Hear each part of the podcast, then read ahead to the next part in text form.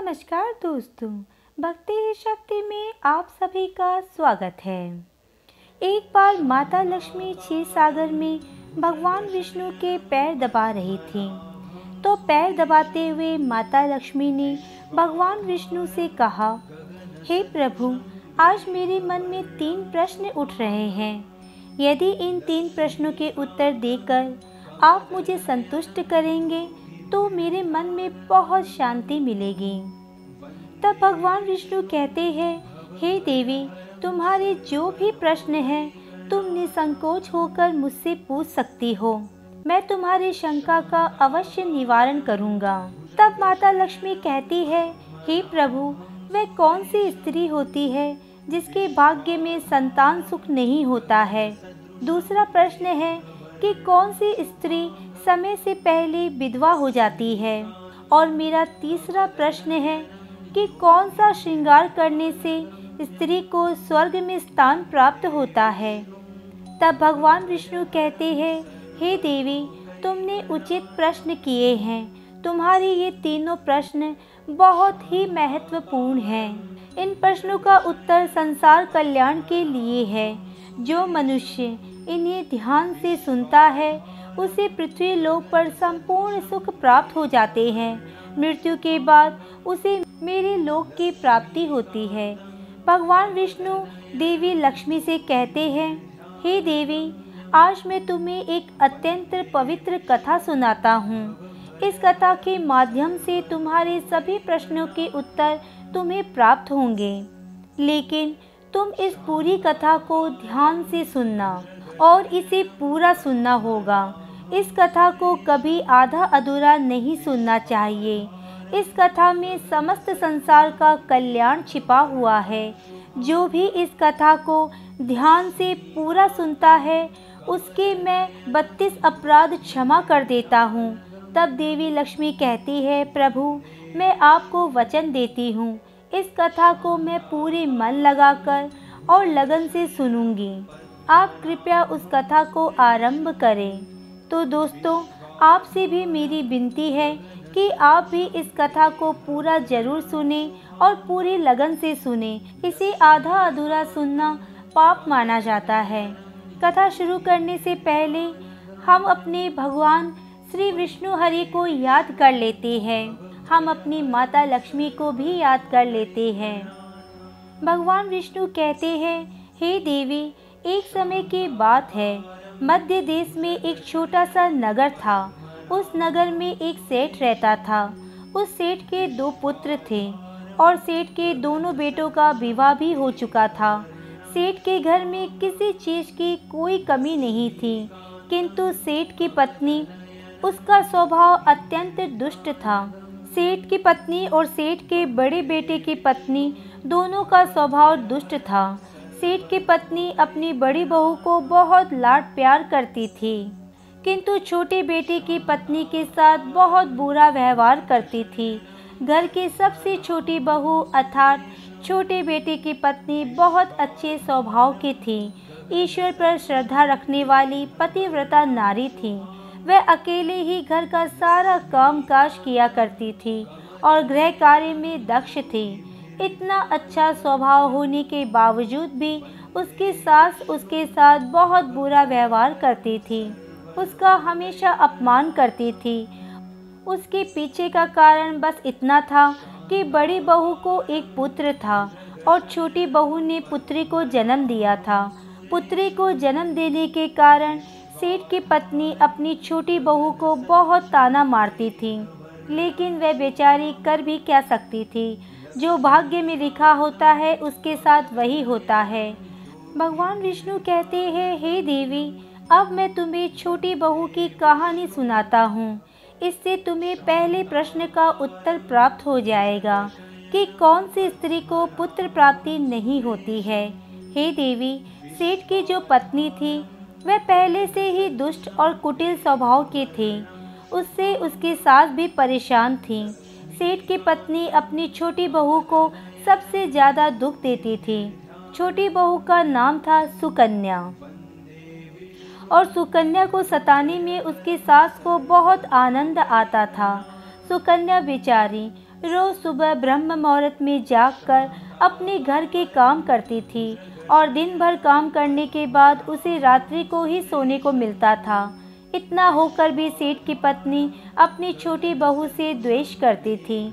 जब छोटी बहू झाड़ू लगाती तो उसकी सास आकर उसे ताना मारती थी कि तेरे हाथ में जान नहीं है क्या?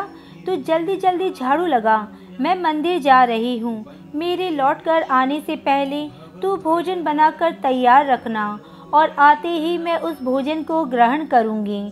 और सुन, अन्न का एक दाना भी बर्बाद न होने पाए।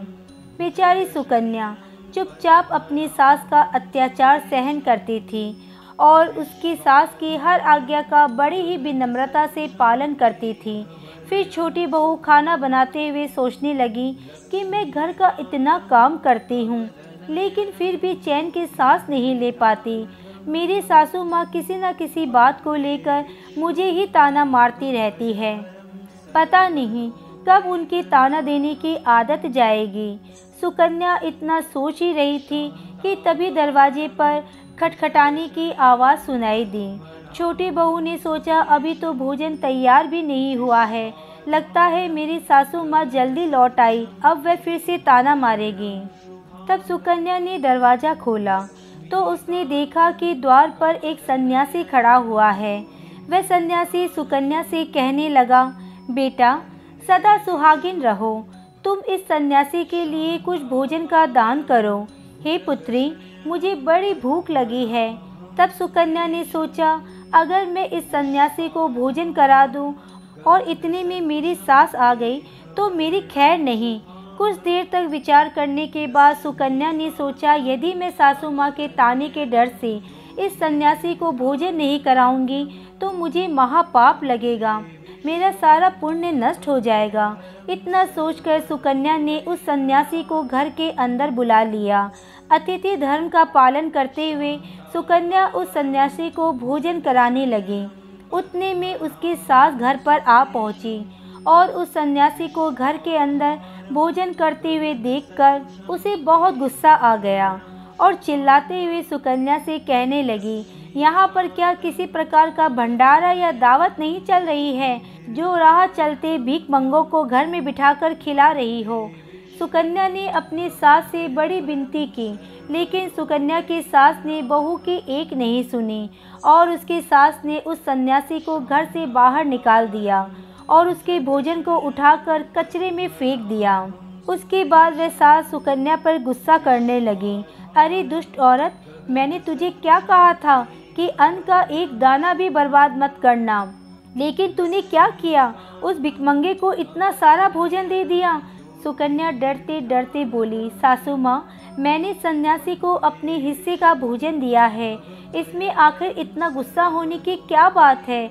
द्वार पर आए अतिथियों को कभी खाली हाथ नहीं भेजते। ऐसा शास्त्र कहते हैं। फिर सुकन्या की सास ने उसे बहुत डांटा। दोनों के बीच कई देर तक बहस हुई। सुकन्या की दुष्ट सास ने गुस्से में आकर सुकन्या को धक्के मारकर घर से बाहर निकाल दिया और घर का दरवाज़ा बंद कर दिया। सुकन्या देर तक घर के मुख्य द्वार के सामने खड़ी रही और बाहर से अपनी सास को आवाज़ देने लगी। सुकन्या की सास ने एक नहीं सुनी और उसे घर के अंदर आने नहीं दिया। फिर सुकन्या दुखी और उदास होकर अपने मायके के लिए निकल गई। मायके जाने के रास्ते में बहुत बड़ा जंगल पड़ता था। सुकन्या भूखी प्यासी रहकर उस जंगल के रास्ते पर चलने लगी। तभी उसी समय अचानक ज़ोर ज़ोर से बादल गरजने लगे और मूसलाधार बरसात होने लगी। बारिश से बचने के लिए सुकन्या एक वृक्ष के नीचे जाकर खड़ी हो गई। वहाँ पर सुकन्या ने देखा कि पेड़ के नीचे में कोटर बना हुआ है। फिर वे बिना देरी किए जल्दी से उस कोटर में घुस गई कोटर में जाने के बाद सुकन्या ने देखा कि अंदर कोई साधु महात्मा बैठे हैं। वह सन्यासी कोई और नहीं, बल्कि भगवान विष्णु ही साधु का रूप धारण करके बैठे हुए थे। जब उस साधु ने उस सुकन्या को देखा तो बोले, हे पुत्री, तुम इस घने जंगल में अकेली क्या कर रही हो? रोना बंद करो। मैं तुम्हारे बारे में सब कुछ जानता हूँ। तुम्हारे ससुराल वाले अत्यंत दुष्ट स्वभाव के हैं। और वह तुम्हें बहुत दुख देते हैं। इसका कारण केवल बस इतना है कि तुम्हें पुत्र की प्राप्ति नहीं हुई है। पुत्री को जन्म देने के कारण तुम्हें तुम्हारे सास के ताने सुनने पड़ते हैं। हे पुत्री, तुम चिंता मत करो, मैं तुम्हें एक पर्ची देता हूँ। इस पर जो भी उपाय लिखा है, तुम उस उपाय को पूरे मन के साथ करो। फिर तुम्हें एक गुणवान पुत्र की प्राप्ति होगी। फिर सुकन्या ने वह पर्ची ली। और वह साधु वहाँ से अचानक से गायब हो गए। ये चमत्कार देखकर सुकन्या बहुत प्रसन्न हुई। जब बारिश रुकी तो सुकन्या का पति उसे ढूंढते हुए उसी स्थान पर पहुँच गया। सुकन्या ने अपने पति को सारी हकीकत बता दी। फिर दोनों ने ही घर वापस न जाकर उसी जंगल में रहने का निर्णय लिया। वहीं पर रहते हुए एक दिन सुकन्या के मन में पुत्र प्राप्ति का ख्याल आया और वह मन ही मन सोचने लगी कि यदि मेरा भी कोई पुत्र हो तो आज ससुराल में बहुत ज़्यादा इज़्ज़त मिलती। तभी सुकन्या को उस साधु के द्वारा दी गई पर्ची की याद आ गई। और फिर जब उसने वह पर्ची खोल कर पढ़ा तो उसने देखा कि जो स्त्री पुत्र प्राप्ति की कामना रखती है, उसे रात्रि में अपने पति की बाएँ तरफ़ सोना चाहिए। ऐसा करने से कुछ समय बाद बाएँ करवट लेटने से नाक का दाहिना स्वर और दाहिनी करवट लेने से नाक का बाया स्वर चालू हो जाता है। फिर जब पुत्र प्राप्ति की इच्छा हो तो उस स्थिति में मिलन से पहले ये निश्चित कर लेना चाहिए कि पुरुष का दाया स्वर चलने लगे और स्त्री का बायां स्वर चलने लगे, उसी समय पर गर्भधान किया जाना चाहिए। ऐसा करने से निश्चित ही पुत्र की प्राप्ति होगी। इसके विपरीत नाक के स्वर चलने से पुत्री की प्राप्ति होती है। उस पर्चे में आगे लिखा हुआ था कि मासिक धर्म शुरू होने के बाद पहले चार दिनों में पुरुष के साथ मिलन करने से पुरुष को रगड़ता प्राप्त हो जाती है और पांचवी रात्रि में मिलन करने से पुत्री की प्राप्ति होती है और छठी रात्रि में मिलन करने से पुत्र रत्न की प्राप्ति होती है। सातवीं रात्रि में मिलन करने से बंध्या पुत्री होती है आठवीं रात्रि में मिलन करने से बलशाली पुत्र की प्राप्ति होती है। नौवीं रात्रि में मिलन करने से सुंदर कन्या की प्राप्ति होती है। तथा दसवीं रात्रि में मिलन करने से विद्वान और अति श्रेष्ठ पुत्र की प्राप्ति होती है। ग्यारहवीं रात्रि में मिलन करने से सुंदर आचरण वाली कन्या प्राप्त होती है। बारहवीं रात्रि में मिलन करने से गुणवान पुत्र की प्राप्ति होती है। तेरहवीं रात्रि में मिलन करने से लक्ष्मी स्वरूपा पुत्री होती है। चौदहवीं रात्रि में मिलन करने से गुणवान, बुद्धिमान तथा बलवान पुत्र होता है। फिर सुकन्या ने मासिक धर्म के बाद चौदहवीं रात्रि में अपने पति के साथ मिलन किया और उसके बाद गर्भ धारण किया। फिर दूसरे दिन सुकन्या का पति जंगल में लकड़ी काटने के लिए चला गया और सुकन्या घर पर पड़ी रही। फिर अचानक से तेज तूफ़ान आया और सुकन्या की झोपड़ी उड़ गई। फिर सुकन्या दौड़ती हुई उस पेड़ के कोटर में जाकर रुक गई, जहाँ पर उसे वह साधु मिला था। सुकन्या वहाँ अपने पति की राह देख रही थी कि अचानक वहाँ पर दो राक्षसी आ गई वह राक्षसी अत्यंत मायावी थी। फिर उन्होंने उस कोटर के साथ पेड़ को उड़ाकर एक ऐसे स्थान पर चली गई जहाँ पर बहुत सारा सोना था। जब सुकन्या ने ये दृश्य देखा तो वह चौंक गई। सुकन्या पेड़ के कोटर में ही छिपी रही। जब वह राक्षसी भोजन के तलाश में गई, तब सुकन्या ने उस स्थान पर से बहुत सारा सोना उठा लिया और उसे कोटर में भर लिया। जब वह राक्षसी लौट आई तो फिर से पेड़ पर बैठकर वह उसी पेड़ को उड़ाकर उसी जंगल में आ गई। जाने के बाद सुकन्या वह सारा सोना लेकर अपने पति के पास चली गई और वह सारा सोना दे दिया।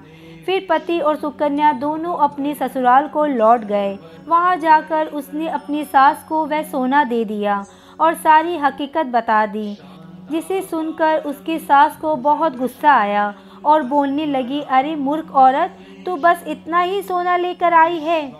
इतने सोने से क्या होगा? मैं होती तो बहुत सारा सोना लेकर आ जाती। फिर उसकी सास भी उसी जंगल के कोटर में जाकर छिप गई और राक्षसियों की राह देखने लगी। तभी वह दो राक्षसी वहाँ पर आ गई। फिर उन्होंने उस कोटर को उड़ाकर एक बर्फीली पहाड़ पर ले गई।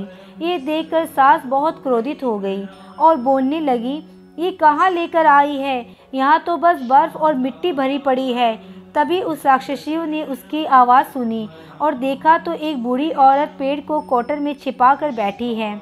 फिर उन्होंने उस सास को बाहर निकाला और उस बर्फीले पहाड़ पर फेंक दिया। ज़मीन पर गिरते ही उसकी सास की मौत हो गई। इधर सुकन्या बड़े आनंद के साथ रह रही थी, लेकिन सुकन्या की सास कभी नहीं लौटी। तो सुकन्या ने जाकर उस कोटर में देखा तो वहाँ पर उसकी सास नहीं थी। उसे समझ में आ गया कि लालच के कारण उसकी सास की मृत्यु हो गई है।